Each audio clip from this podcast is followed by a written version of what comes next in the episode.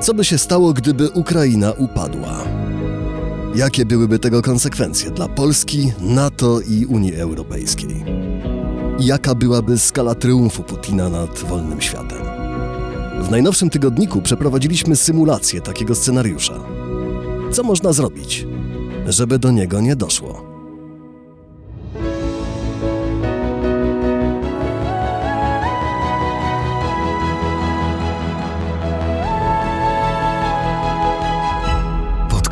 Tygodnika Powszechnego. Weź, słuchaj.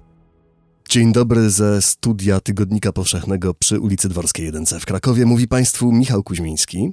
Dzisiaj ze mną w studiu szef działu zagranicznego i działu Historia Tygodnika Powszechnego, autor tekstu Gry Powojenne z najnowszego numeru, redaktor Wojciech Pięciak. Dzień dobry Wojtku. Dzień dobry, dzień dobry Państwu. Y, Ten najnowszy numer tygodnika, y, w którym y, Wojtek opublikował swoją analizę scenariusza gry wojennej, tego co by się wydarzyło, gdyby Ukraina przegrała, już y, jest dostępny ten numer w kioskach i w y, portalu tygodnik powszechny.pl. Poznają go Państwo po okładce na zupełnie inny pozornie temat, y, na temat skąd będziemy brali naszą żywność, a to tylko pozornie inny temat, bo on też jest związany z naszym bezpieczeństwem żywieniowym. O tym, skąd wobec zmian politycznych, ekonomicznych i klimatycznych będziemy brać nasze jedzenie, pisze w nim Paweł Brawo. Natomiast Ciebie, Wojtku, chciałem dzisiaj y, zapytać o tę analizę, o ten scenariusz, ale zacznijmy od ważnej deklaracji. Bo jesteśmy w takim czasie i w takim świecie, w którym dwa razy dziennie, przynajmniej na portalach, czytamy teksty o tym, że najgorszy scenariusz, że Putin już nas, prawda, będzie napadał, że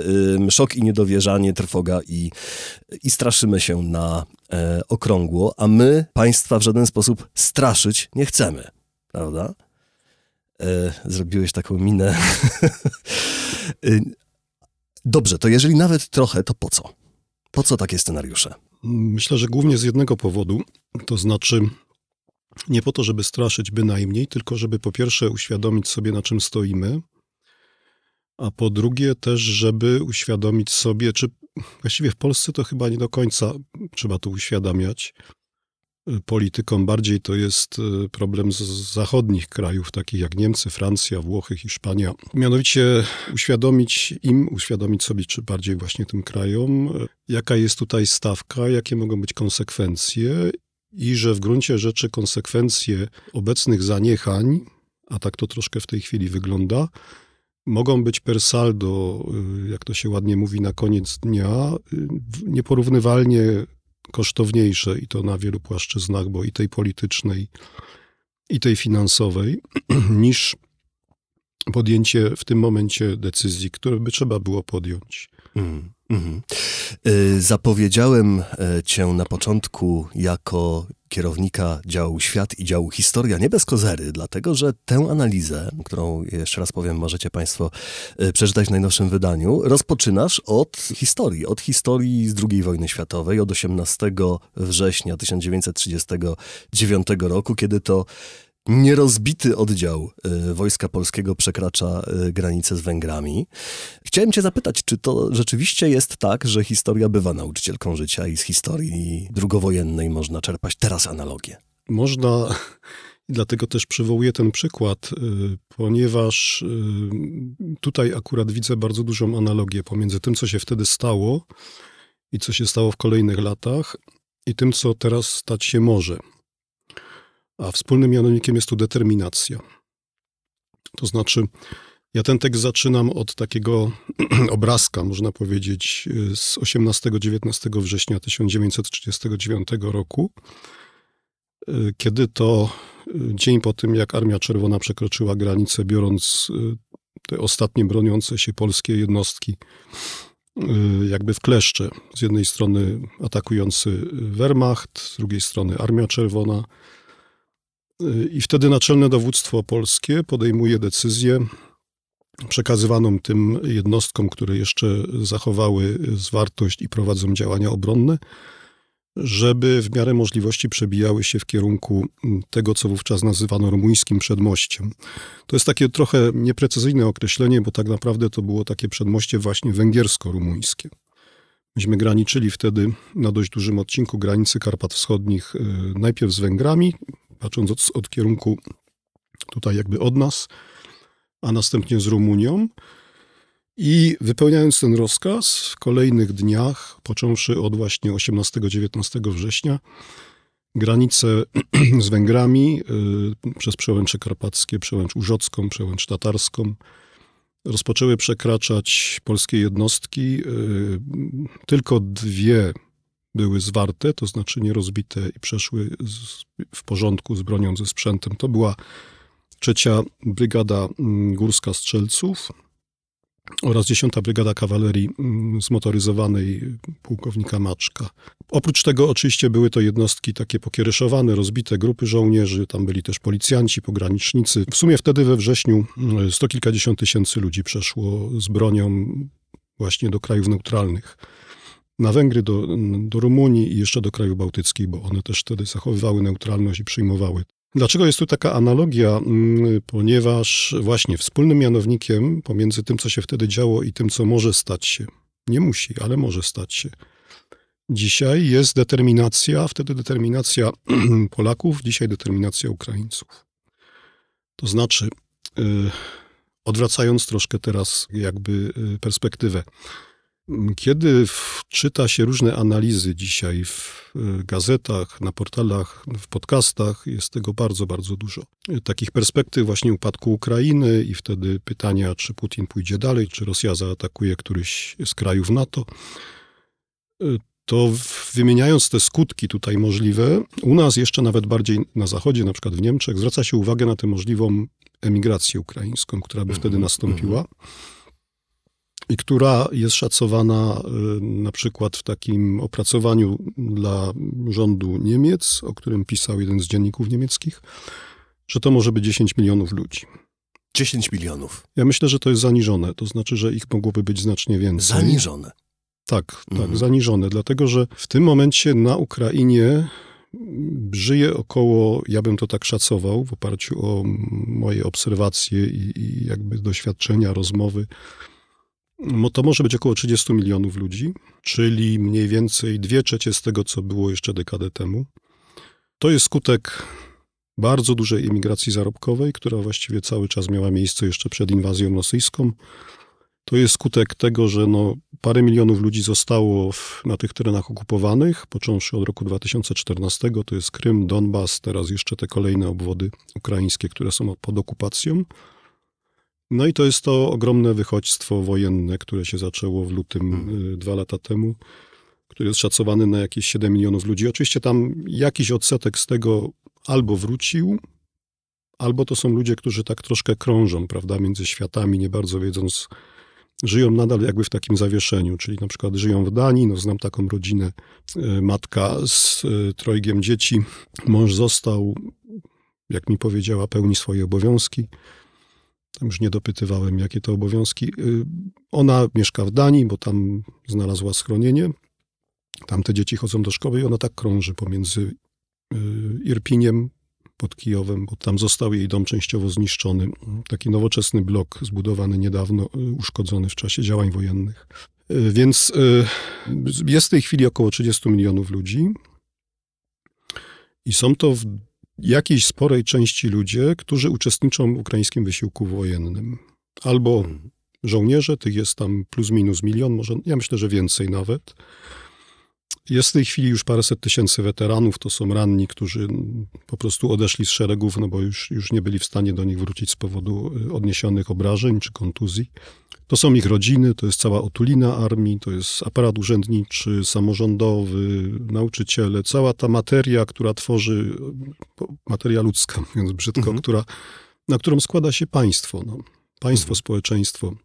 I jest moim zdaniem bardzo prawdopodobne, że gdyby Rosja Ukrainę podbiła, to znaczy albo ją podbiła militarnie, prawda, gdzie te mhm. czołgi rosyjskie dochodzą na wysokość Przemyśla Lublina, Albo to jest taki drugi, jakby z grubsza biorąc te scenariusze, gdyby wzięła pod kontrolę Ukrainę, to znaczy nie okupując ją całej militarnie, tylko doprowadzając do takiej sytuacji, że w Kijowie zostaje zainstalowany prorosyjski rząd.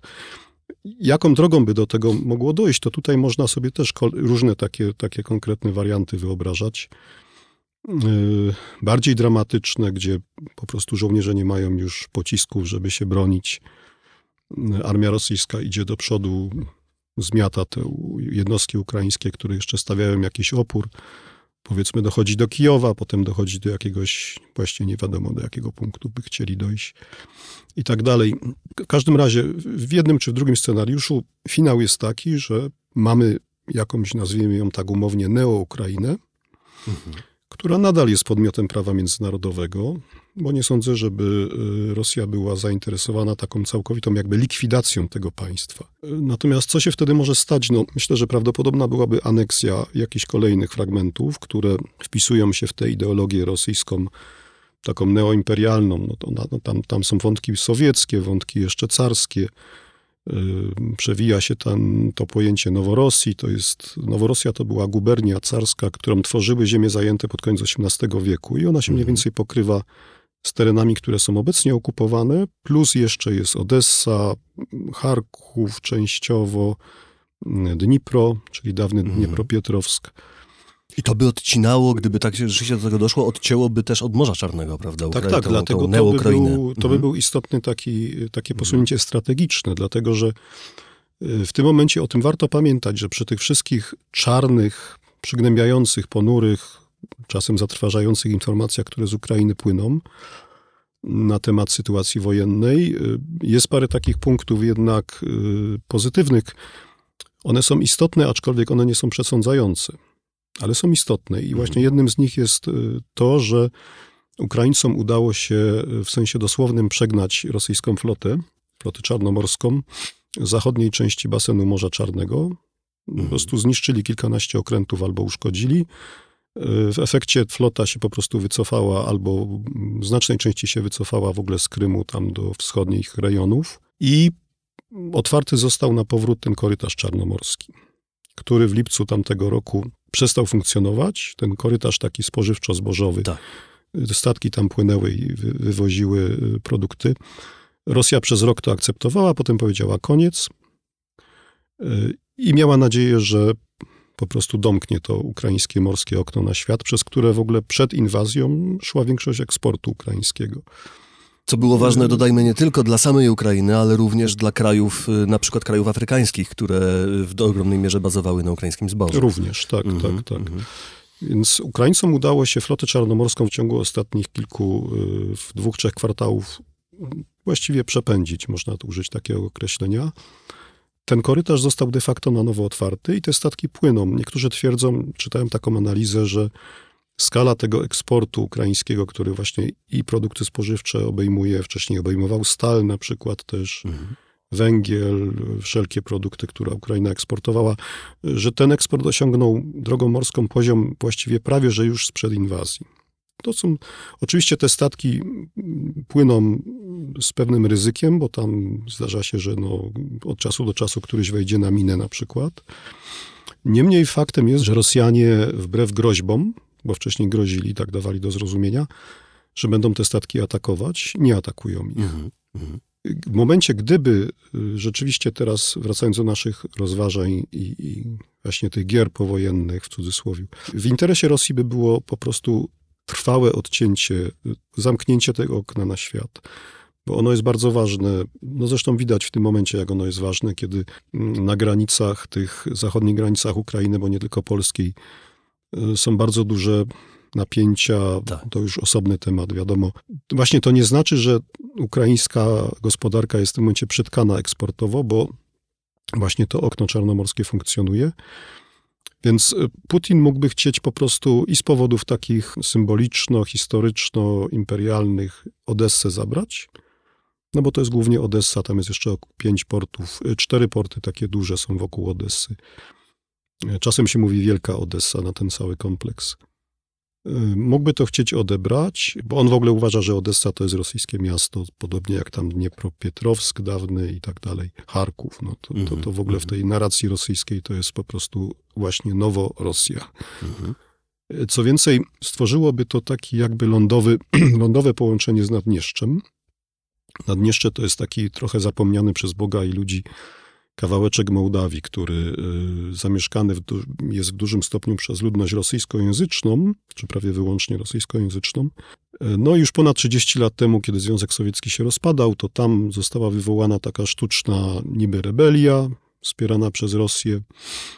Rosja wtedy w różnych częściach tego rozpadającego się imperium tworzyła takie swoje przyczółki, jakby, którymi mogła potem manipulować. To było jak w Gruzji, tu właśnie też mhm. dotknęło to Mołdawii.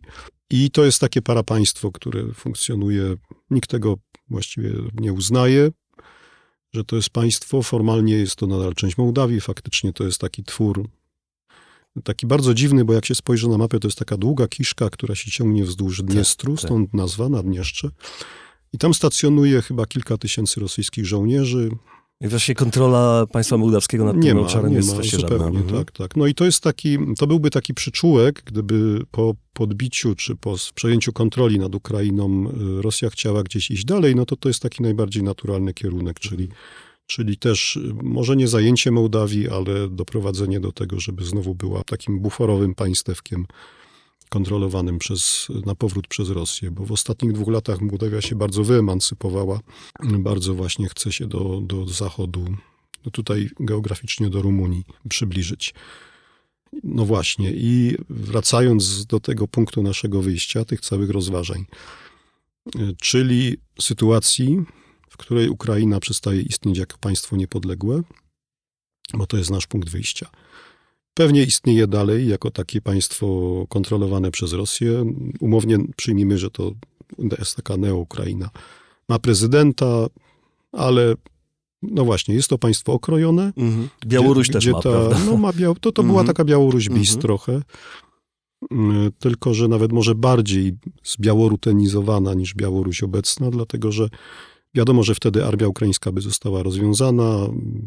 Prawdopodobnie, że nastąpiłaby fala prześladowań. Myślę, że Putin by zrobił wtedy wszystko. Putin, jego kolaboranci, no tacy się zawsze znajdą. Mhm. Nawet jeżeli ten potencjał jakiś prorosyjski jest w tej chwili ukryty i siedzi cicho na Ukrainie. Więc y, myślę, że skończyłoby się to w ten sposób, że niezależnie czy ta część Ukrainy jest okupowana, czy tam funkcjonuje sobie jakaś marionetkowa Ukraina, mamy sytuację taką, że no właśnie, albo 10 milionów ludzi, wedle tego, co, co Niemcy tutaj szacują. Ja myślę, że więcej. Y, no nie ma co szukać w tym kraju, ani też nie chce żyć w tym kraju. Mhm. Y, opuszcza ten kraj idzie właśnie do, do Polski, do Niemiec, do krajów bałtyckich, może krajów skandynawskich, Rumunii. Tyle, że moim zdaniem właśnie w tych analizach niemieckich, czy, czy zwłaszcza niemieckich, no bo Niemcy teraz coraz więcej o, o tej migracji i to ich przeraża, ta wizja tych, tych kolejnych milionów Ukraińców. E, myślę, że istota sprawy tu się jednak nie sprowadza do liczb, tylko mhm. się sprowadza do tego, kim by ci ludzie byli. I tu wracamy do naszej historii opowiedzianej na samym początku, czyli do września roku 1939. To znaczy, Polacy, ci polscy żołnierze, a potem w kolejnych miesiącach polscy ochotnicy, cywile, którzy szli przez zieloną granicę, przez Węgry, przez, przez Bałkany, do, do, czy na Bliski Wschód, czy do Francji, czy potem do Anglii. Oni nie uciekali z okupowanej Polski po to, żeby sobie gdzieś tam życie urządzić uciec i, i, i znaleźć jakieś takie miejsce do życia, gdzie będzie święty spokój. Oni opuszczali Polskę, żeby dalej walczyć. Mhm. W oparciu o moje obserwacje z tych y, mniej więcej około 20 wyjazdów, podróży y, na Ukrainę w okresie tych ostatnich dwóch lat, tej, tej wielkiej wojny, inwazji, y, rozmów z ludźmi, z tego co tam widzę, słyszę, Jestem przekonany, że o ile w tej chwili rzeczywiście jest tam taki moment przygnębienia, fatalizmu, takiego poczucia, że no, walczymy dalej, bo właściwie nie mamy innego wyjścia. Mhm. Jednak mimo wszystko tam jest ogromny potencjał, ogromna determinacja.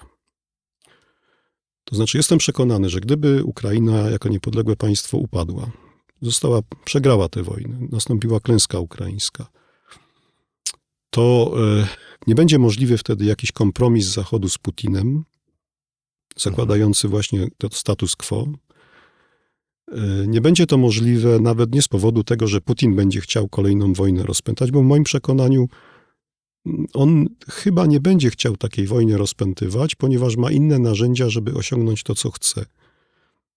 A takim narzędziem to, y, w cudzysłowie narzędziem, będzie właśnie y, destabilizacja krajów Zachodu, krajów, zwłaszcza Europy Środkowej, ale też Niemiec i konsekwencji w ogóle krajów NATO, krajów Unii Europejskiej, która to destabilizacja i takie nieumiejętność znalezienia wspólnej jakiejś linii będzie właśnie skutkiem upadku Ukrainy.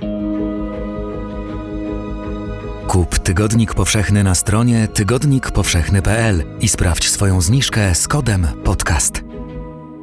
Będziemy mieli sytuację taką w Twoich przewidywaniach, że ta dosłownie i w przenośni armia ludzi, prawda, którzy znajdą się na terytorium Polski i innych krajów NATO i Unii Europejskiej, będzie chciała, tutaj per analogiam do tego, co się stało po 1939 roku, będzie chciała formować się tak, żeby, mógł, żeby móc prowadzić dalej jakieś y, działania zbrojne czy okołozbrojne, y, kontynuować swoją walkę, prawda, z, z, z terytorium NATO. I tak to jest. jest. chyba kluczowe, prawda? Tak jest, dokładnie NATO. tak. To znaczy nawet mhm. to nie w przenośni armia ludzi, tylko mhm. dosłownie armia ludzi. Mhm. Dlatego, że ja nie wyobrażam sobie, żeby w, na terenie Ukrainy, która jest państwem zwasalizowanym, podbitym, już wręcz, już nie mówię okupowanym, żeby w tym państwie chciał zostać ten milion na przykład żołnierzy, no, którzy by byli pierwszym celem jakiejś represji. Groziłoby im śmiertelne niebezpieczeństwo. No, tak, no to oni by byli po prostu pierwszym celem. I tak samo no to, co mamy ich rodziny, mamy cały ten aparat no, nauczycieli, no to, bo ten opór ukraiński, on ma i charakter wojskowy, i cywilny. No to, to trzeba mieć świadomość, to są ludzie, na których się to państwo opiera funkcjonowanie tego państwa. No, znaczna część z nich by nie chciała być nadal urzędnikami, nauczycielami i tak dalej w takiej na Ukrainie. Że też Więc, byliby obiektem represji. No prawda? No tak, tak, no. oczywiście. To jest bardzo prawdopodobne. I jest też bardzo prawdopodobne, że Putin, czy też jego tam wasale, kolaboranci, jak ich tam nazwiemy, że oni by byli też zainteresowani tym, żeby ci ludzie ten kraj opuścili, no bo by się pozbywali jakiegoś potencjału tutaj, jakiegoś problemu i tak dalej. I teraz mamy taką sytuację, że ci ludzie właśnie wychodzą z Ukrainy z bronią mhm. często, no bo dlaczego nie? Czyli mamy podobną sytuację jak w 1939 roku, gdzie w Korczowej, w Medyce, w Chrebennem, a czasem i poza przejściami granicznymi, po prostu te granice przekraczają czy całe, czy rozbite jednostki ukraińskie z czołgami, z artylerią i tak dalej, i tak. E, trafiają do jakichś obozów takich przejściowych na terenie Polski, pewnie też Niemiec, no bo hmm. Polska by pewnie sama nie chciała nawet sobie, nie dałaby rady, chciałaby też umiędzynarodowić wtedy ten problem, co by było naturalne. I teraz powstaje taka oto sytuacja, że ci ludzie nie chcą odpuścić. Mhm. Ci ludzie nie po to uciekają z tej Ukrainy, żeby tutaj, nie wiem, zostać sklepikarzami w Polsce, pracownikami budowlanymi, czy, czy w Niemczech, czy i sobie zbudować jakieś tutaj nowe życie. Ci ludzie swoje przeszli, ci ludzie mają swoje oczekiwania, ci ludzie są zdeterminowani. Widać po tych dwóch latach inwazji, że są gotowi na ofiary. Przynajmniej ci, którzy tam w tym kraju zostali, nie chcą z niego uciekać, no bo oczywiście są też i tacy. No i co, co się wtedy dzieje? No, ta właśnie armia ludzi, y, która się tutaj po tych krajach pogranicznych y, rozprasza, która częściowo pewnie trafia do jakichś, nie wiem, obozów internowania czy obozów przejściowych, ona ma oczekiwanie, że ta walka będzie trwała dalej i że Zachód w tej walce ich wesprze. Hmm. Można sobie wtedy wyobrazić, że powstaje rząd emigracyjny, na przykład, nie wiem, w Rzeszowie, w Krakowie, w Warszawie, pewnie gdzieś w Polsce, no bo to blisko geograficznie.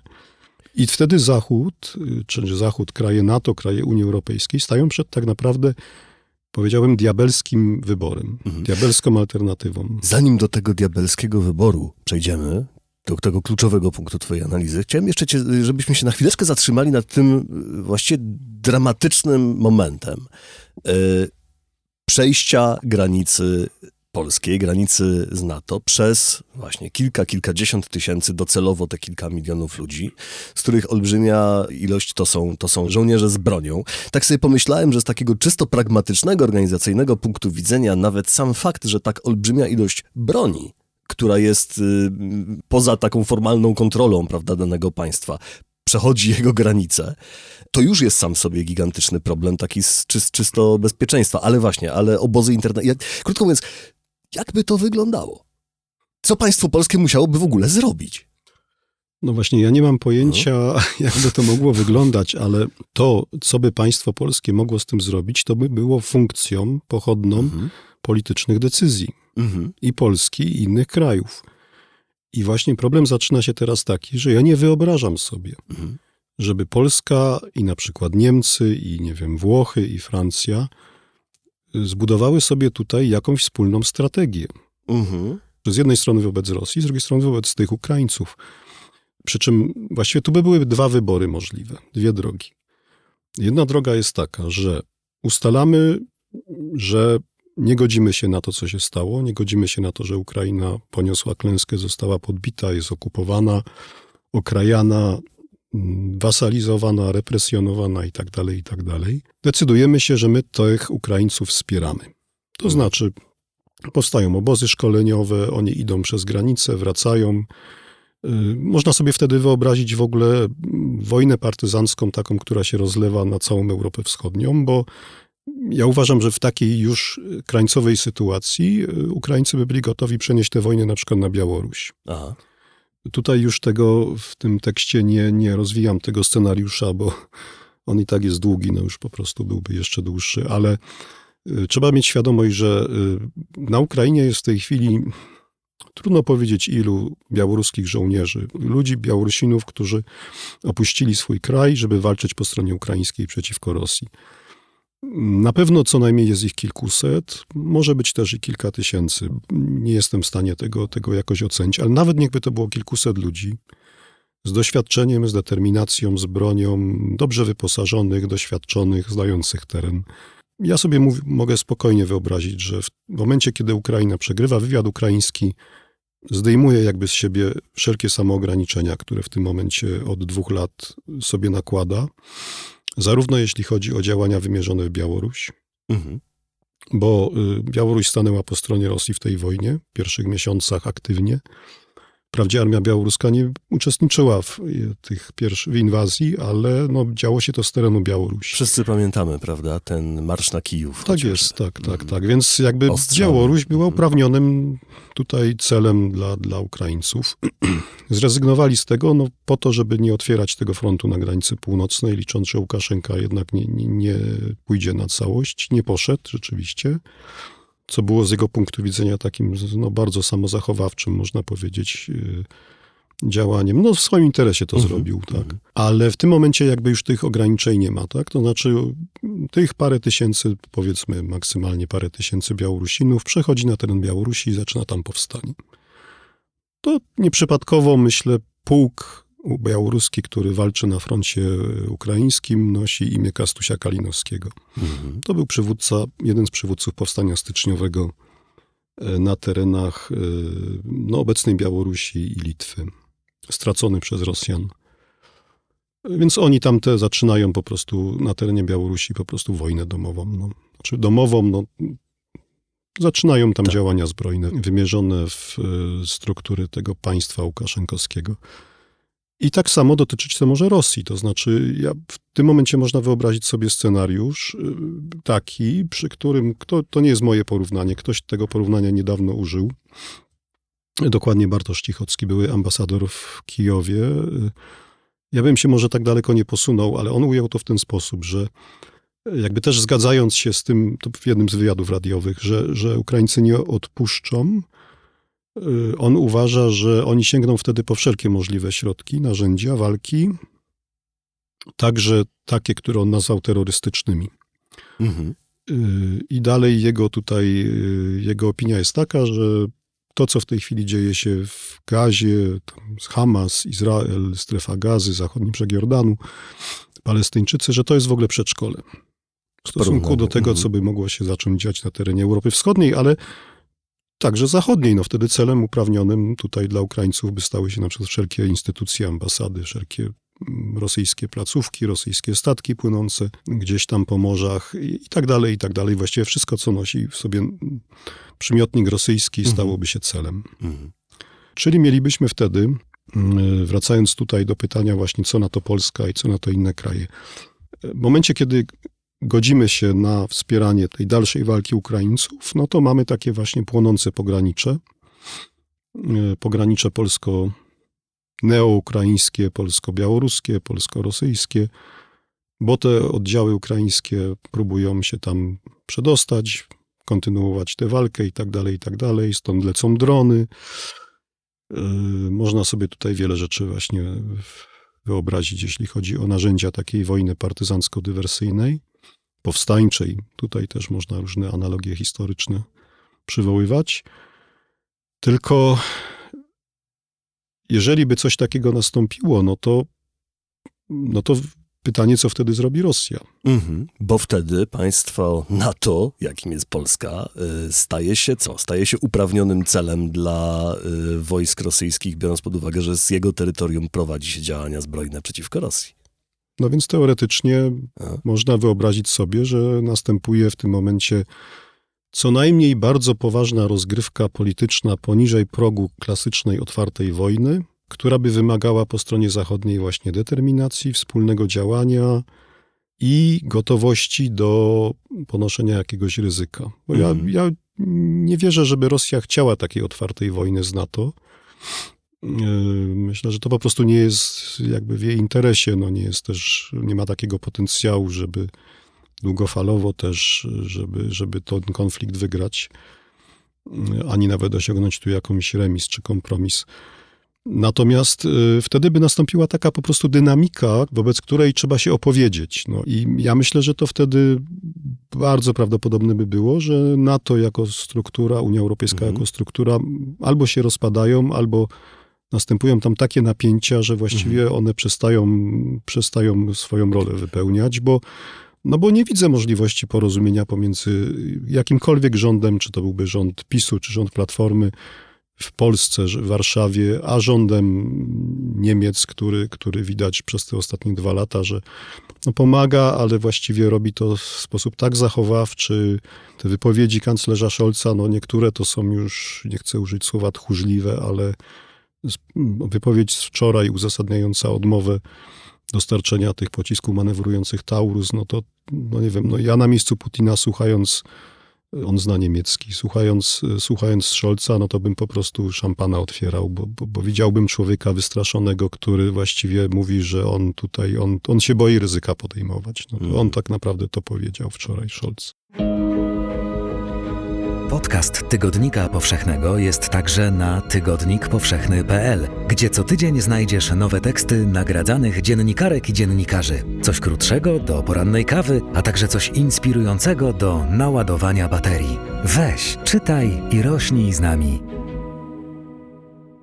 Jesteśmy w tym tej diabelskim dylemacie, diabelskiej alternatywie, o której powiedziałeś chwilę temu, prawda? Czyli trzeba się opowiedzieć, albo wspieramy te działania, a jako NATO, jako Unia Europejska, jako Zachód, Albo właściwie co? Powiedziałeś, rozpada się NATO i właściwie Putin, y, nawiązując do tego, że nie jest za bardzo w stanie i nie musi y, nie, otworzyć, y, toczyć otwartych działań zbrojnych wobec NATO, właściwie nie musi tego robić. Bez jednego wystrzału skierowanego przeciwko państwom NATO osiąga swój długofalowy cel.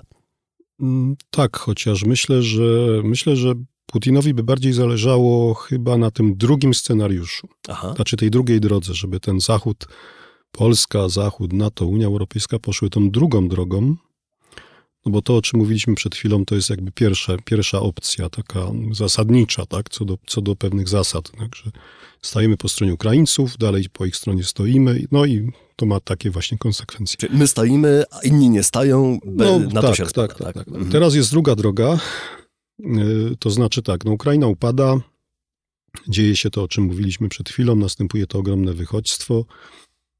Y, i kraje zachodnie uznają, że no trudno, tak się stało, trzeba się jakoś z tym pogodzić, trzeba zawrzeć jakiś z Rosją kompromis.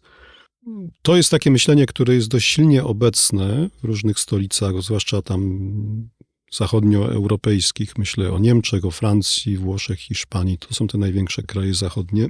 Tylko właśnie ludzie, którzy tak sądzą, którzy tam mówią, no należy zawrzeć kompromis z Putinem, należy się z nim jakoś dogadać, choćby teraz, choćby za cenę tych, tych koncesji różnych, utraty przez Ukrainę części terytoriów, no skoro nie można ich odbić, no to zaakceptujmy, bądźmy realistami i tak dalej. Tylko właśnie ci, którzy tak mówią, znowu nie biorą w ogóle pod uwagę oczekiwań, determinacji samych Ukraińców. No ale przyjmijmy, że Zachód decyduje się, stwierdza, no nie będziemy ryzyka podejmować, dogadajmy się z Putinem, niech będzie ta nowa zimna wojna, Bóg jest granicą, to co jest po tamtej stronie to jest strefa wpływów Rosji, to co jest po tej drugiej stronie zachodniej to jest nasze i Czyli to by była taka jakby Jałta bis, druga Jałta, można to tak troszkę określić, tak, że dogadujemy się z Putinem i y, akceptujemy to, że Ukraina przegrała.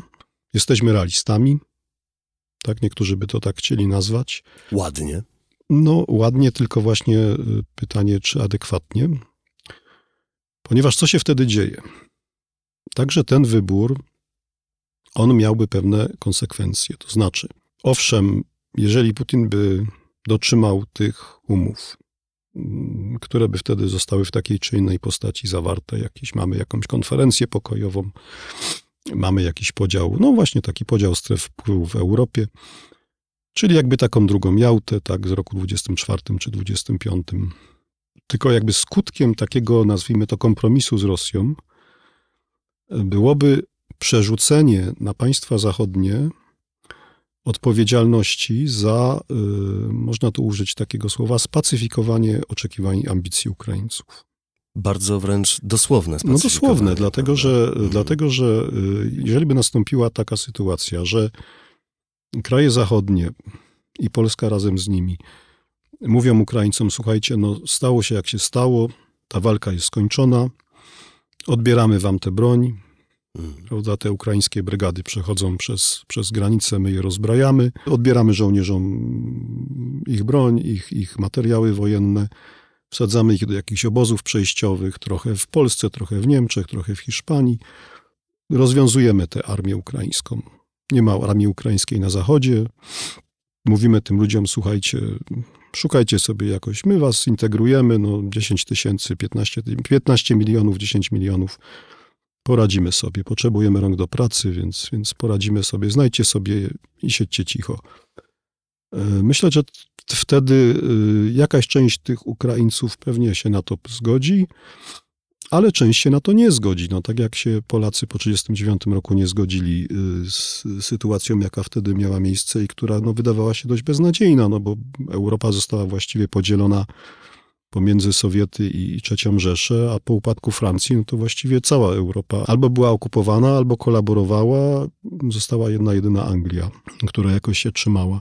Nawet wtedy ci nasi przodkowie, powiedzmy -hmm. tak, no, no, no, robili każdy na swój osobisty sposób, który chciał walczyć, robił co mógł, gdzieś tam szedł, przedzierał się i tak dalej, i tak dalej. Więc myślę, że w takim scenariuszu, kiedy Zachód postanawia porozumieć się z Rosją, zawrzeć jakiś kompromis, podpisać jakieś traktaty o, o ładzie międzynarodowym w Europie, zakładające podział stref wpływów, w których ta neokraina jest w strefie wpływów Rosji, wtedy powstaje po prostu w Europie Zachodniej ukraińskie podziemie. Mhm. Znaczy Ukraińcy się samoorganizują, oni są w tym nieźli. Pokazali przez te dwa lata, że, że w samoorganizacji są całkiem dobrzy. E, to podziemie ma swoje różne możliwości, no, wynikające z tego, że współtworzą je ludzie, którzy obecnie już y, y, tworzą na przykład ukraińskie struktury wywiadu, kontrwywiadu. Widać po różnych akcjach przeprowadzanych na terenie Rosji, że, że tutaj Ukraińcy mają duże możliwości których może nawet no, nie wykorzystują w pełni, że się tutaj samo ograniczają tam z powodów politycznych. Więc powstaje w Europie takie podziemie ukraińskie, które ma świetną bazę demograficzną, ludzką, no bo w każdym w tej chwili z krajów Europy, w Polsce jest kilka milionów Ukraińców, w Niemczech jest chyba już półtora miliona, y, przy czym do tego jeszcze należy dodać tą emigrację zarobkową wcześniejszą, gdzie ona jest bardzo duża we Włoszech, bardzo mhm. duża w Czechach, w mhm. Hiszpanii. Tam jest bardzo duże społeczności ukraińskie, wszędzie są. które w tej chwili no, cały czas coś próbują robić. Oczywiście ta skala jest trochę mniejsza niż dwa lata temu, ale ci ludzie nadal tam zbierają pieniądze, przekazują te pieniądze na drony, na, na, na wszelkie inne potrzeby tutaj. Y, więc baza jest, możliwości są. Powstaje takie ukraińskie podziemie, które zaczyna prowadzić walkę. No, Ukraińcy stają się takimi Palestyńczykami XXI wieku. Mhm, mhm. Prowadzą akcje, no, które siłą rzeczy zaczynają poruszać się na granicy, czy już poza granicą tego, co zwykło się nazywać no, terroryzmem. Mhm. No bo, bo wymierzone jest już nie tylko w, tutaj w rosyjskie jakieś struktury siłowe czy państwowe, ale też właśnie nowe, no właściwie wszystko, co, co nosi w sobie przymiotnik rosyjski na terenie Europy czy tej kawałka świata.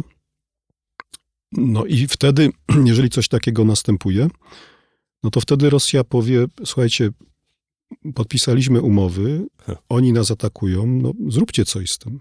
W tym momencie państwa Zachodu muszą wziąć na siebie Tak. zwalczanie tego podziemia, a to już brzmi jak, tutaj mi się nasuwa y, słowo zdrada.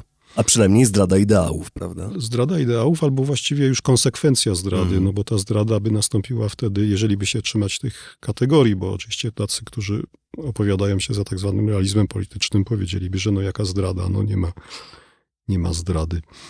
Yy, W każdym razie skutek byłby taki, że no, kraje zachodnie by musiały wziąć na siebie to, co w tej chwili robi Rosja, czyli no, Rosja niszczy te ambicje, usiłuje zniszczyć te ambicje, oczekiwania Ukraińców na temat dotyczące ich, własnego, ich własnej państwowości niepodległej. W tym momencie państwa zachodnie by to musiały robić, jeżeli by chciały utrzymać ten kompromis z Rosją, a Rosja jest rzeczywiście no, mistrzem takiego rozgrywania, straszenia, rozgrywania, więc można sobie tu wyobrazić, że znowu występuje jeden czy drugi Miedwiediew i mówi, no, no, no, no jesteśmy obiektem agresji, a wy nic nie robicie, żeby, żeby, ty, żeby tę agresję wychodzącą z waszego terytorium, no i tak dalej, i tak dalej. Tu sobie można dalej. W każdym razie w jednym, w drugim scenariuszu, który byłby, nastąpiłby, mógłby nastąpić po upadku, po klęsce Ukrainy, nie ma mowy o jakimś świętym spokoju, Mm. o którym tak dużo ludzi, no, ma ludzi, polityków marzy, chciałoby, żeby wreszcie to się skończyło i żeby wreszcie można się było dogadać. No Putin trochę nam nie zostawia wyboru, to trochę tak wygląda. Oczywiście to są takie bardzo straszne scenariusze, ktoś mógłby powiedzieć, że to jest fantazjowanie. Myślę, że to nie jest fantazjowanie, że jest to właśnie, no, no, gra wojenna czy wojenno-polityczna polega na tym, że bierze się pewne założenia realne. Mhm. Założenia, czynniki. No, my to, to co, o czym tu mówimy, o czym rozważamy, no to są właśnie rozważanie scenariuszy wynikających z bardzo konkretnych założeń, czynników stanu faktycznego, tak? A przede wszystkim z ludzkich jakichś oczekiwań, ambicji, determinacji, no. A jakby ściskając tak co do samej istoty tego, co się dzieje od dwóch lat, no to jest wojna o tę ukraińską niepodległość. No. Mhm. W tekście, który przypomnę, dostępny jest w portalu Tygodnik Powszechny.pl i w najnowszym numerze Tygodnika Powszechnego, rozpisujesz cztery warunki, e, które są niezbędne do tego, żeby ten scenariusz się nie ziścił. Y, I tam e, do tego tekstu e, Państwa zapraszam. Natomiast chciałem Cię jeszcze zapytać na koniec o to, czy dla tych warunków widzisz jakiś rodzaj y, światełka w tunelu. Dania dopiero co przekazała Ukrainie całe swoje zasoby artyleryjskie na przykład. Czy po stronie Zachodu, poza tym lękiem, o którym mówiłeś w przypadku Niemiec na przykład, y, czy poza tym, co widzimy w tym momencie, obserwujemy z dużym niepokojem, gdy chodzi o perspektywę zwycięstwa Donalda Trumpa w wyborach y, na prezydenta Stanów Zjednoczonych, widzisz też jakieś nadzieje? Oczywiście tak. Generalnie w polityce, w historii nic nie jest przesądzone, a to, co zobaczyliśmy dwa lata temu, to mam na myśli ten moment, kiedy Rosja atakuje i przez pierwsze dni się wydaje, że za chwilę ta wojna się skończy, za chwilę Ukraina upadnie. Następuje ten ogromna rzesza uciekinierów i tak dalej. Przypomnijmy sobie o tych dniach i przypomnijmy sobie o tym też, że to, co w tamtych dniach lutego, potem marca 22 roku pokazaliśmy, mam na myśli i państwo, nie tylko polskie, ale także polskie i społeczeństwo, to była sprawczość. I państwo, i państwa, którzy nas słuchają. Tak, dokładnie. To znaczy, nic nie jest przesądzone I to, w jaką stronę się tutaj y, sprawy potoczą, cały czas zależy od. Y, wiadomo, że nie od pojedynczego obywatela, ale jednak zależy od tego, co państwa zachodnie zrobią albo czego nie zrobią. Myślę, że to właśnie to nie jest przesądzone, że Ukraina musi upaść, chociaż rzeczywiście w tym momencie ta sytuacja wojenna, frontowa, ona, y, ona nie wygląda dobrze. Widać, że Rosja jest zdeterminowana taką wojnę na wyczerpanie materiałowo-ludzkie prowadzić i w tym konflikcie no, ona ma więcej zasobów. Z tego punktu widzenia pomoc dla Ukrainy, czy dalsza pomoc, dalsze wsparcie dla Ukrainy, zwłaszcza jeśli się spojrzy na te perspektywy skutków ukraińskiej klęski, widać, że to jest taka inwestycja we własne bezpieczeństwo. Tak? Że po, mhm. pomagając, y, w momencie, kiedy Niemcy pomagają Ukrainie, czy Polacy pomagają państwu, państwo też społeczeństwo, no bo też przecież nadal jakaś pomoc oddolna tutaj idzie. W momencie, kiedy te państwa zachodnie pomagają, to to nie jest dobroczynność, to nie jest jakiś gest, jakiejś takiej, no już mówiąc brzydko, jałmużny, za no, którą, łaski, tak, że, mhm. że, że no dajemy, już jesteśmy tym zmęczeni, zirytowani, no ciągnie się to. Może jak przestaniemy dawać, to Ukraińcy pójdą po rozum do głowy i jednak oddadzą już ten Donbas i, i jakoś się dogadają z Rosją. No właśnie nie, bo Rosja się nie chce dogadać, ona chce wygrać. Mm. To jest jej cel. Ona chce wygrać i ten pojęcie zwycięstwa dotyczy nie tylko Ukrainy, ale dotyczy też Europy Środkowej. No, oni chcą zrobić tu nowy swój porządek, który mm, otwarcie to mówią, no, który by jakby cofnął czas o te ostatnie 25 lat. Akurat 25 lat temu weszliśmy do NATO. Mhm. Oni chcą cofnąć zegar, tak naprawdę, żeby było jak kiedyś, jak za PRL-u. Nie, nie do tego stopnia, tak, mm -hmm. że tutaj mhm. w Warszawie rządzi ktoś, kto ma akceptację z Moskwy, ale że Polska i te inne kraje Europy Środkowej, kraje bałtyckie, to jest taka szara strefa, w której jeżeli jakiś, nie wiem, oddział amerykański ma przyjechać na ćwiczenia, no to najpierw Rosja się musi zgodzić. Mm. Jeżeli Polska chce tam na przykład zbudować sobie elektrownię atomową, co oczywiście ma jakiś komponent teoretycznie może mieć militarny, no to Rosja się musi na to wcześniej zgodzić. I to kto to będzie budował? To jest taka, na tym polega taka szara strefa, że mm. niby tutaj jesteście niepodlegli, ale my tutaj mamy trochę do powiedzenia jednak, w którym kierunku się rozwijacie, co robicie i tak dalej, i tak dalej. Oczywiście to by miało też przełożenie gospodarcze, no bo pytanie, kto z Zachodu chce inwestować w kraju, w którym tak no, różnie się może podziać. Więc myślę, że taka cała ta konkluzja jakby z tych całych w cudzysłowie właśnie gier wojenno-politycznych jest taka, że państwa zachodnie po prostu powinny robić naprawdę to, co mogą, a nawet więcej, żeby tę Ukrainę wspierać, znaczy wspierać jej zdolności obronne, zdolności do przetrwania i w aspekcie militarnym i jako państwo. Przy czym traktując to właśnie nie jako jakiś taki gest, czy jako coś ekstraordynaryjnego, tylko po prostu jako inwestycja we własny święty spokój, tak? Jeżeli chcemy, żeby święty spokój, w cudzysłowie święty spokój, żebyśmy mogli sobie żyć jak żyjemy, żeby ten nasz świat, który sobie zbudowaliśmy przez ostatnie 30 lat w Polsce, a także w Niemczech po zjednoczeniu, żeby on trwał, no to w tym momencie gwarancją przetrwania tego świata w takiej postaci to jest trwanie Ukrainy jako już mówiąc tak troszkę pragmatycznie, trochę może ktoś powiedzieć cynicznie, jako takiego buforu, który aktywnie, skutecznie oddziela nas od Rosji, który sprawia, że te rosyjskie czołgi są nadal zatrzymywane gdzieś tam pod Awdijewką, pod Kupiańskiem, pod Kramatorskiem, a nie stoją parę kilometrów od Przemyśla, no właśnie, i straszą. A my musimy się zastanawiać, co zrobić z tymi milionami Ukraińców, którzy się tu pojawili i mówią: My nie odpuścimy, hmm. pomóżcie. Gry powojenne to analiza Wojciecha Pięciaka, którą znajdą Państwo w najnowszym wydaniu Tygodnika Powszechnego. Chciałem Cię jeszcze, Wojtku, na koniec zapytać, co jeszcze poleciłbyś z najnowszego wydania, z działu Świat? W dziale Świat mamy jeszcze tekst y, naszej autorki, 22-letniej Antoniny Palarczyk o upadku Awdijewki, oparty na, y, głównie na rozmowach z ukraińskimi żołnierzami, którzy przeżyli odwrót z tego miasta. Antonina tam jeździła, rok temu tam spędziła dużo czasu w samej Awdijewce. poznała wielu ludzi, którzy tam tego miasta bronili. To jest jeden materiał. Drugi materiał też myślę bardzo ciekawy, to jest y, zupełnie z drugiej części kontynentu, to jest o suszy w Hiszpanii, bo się Mm. okazuje, że u nas jeszcze zima, tam też kalendarzowo zima, a, a jednak już y, zaczyna się taka, no, są miejscowości, do których trzeba wo- wodę dowozić cysternami, wodę pitną. Hmm. Tak. Zapraszam jeszcze raz do serwisu tygodnikpowszechny.pl, do najnowszego wydania dostępnego już w dobrych miejscach y, z prasą. Dziękuję bardzo serdecznie wszystkim tym z Państwa, którzy wspierają nas na rozmaite sposoby, czy to sięgając po tygodnik we wszystkich możliwych jego wcieleniach, czy też wspierając nas na Patronite. Y, Można to robić również przekazując 1,5% na Fundację Tygodnika Powszechnego. A Państwa i moim gościem dzisiaj był redaktor Wojciech Pięciak. Bardzo serdecznie Ci dziękuję. Dziękuję bardzo, dziękuję Państwu. Państwu mówimy do usłyszenia już za tydzień. Dziękujemy za wysłuchanie podcastu.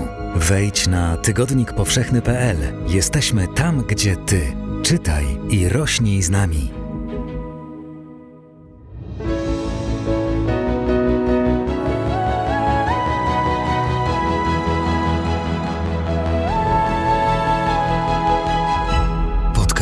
Tygodnika Powszechnego. Weź, słuchaj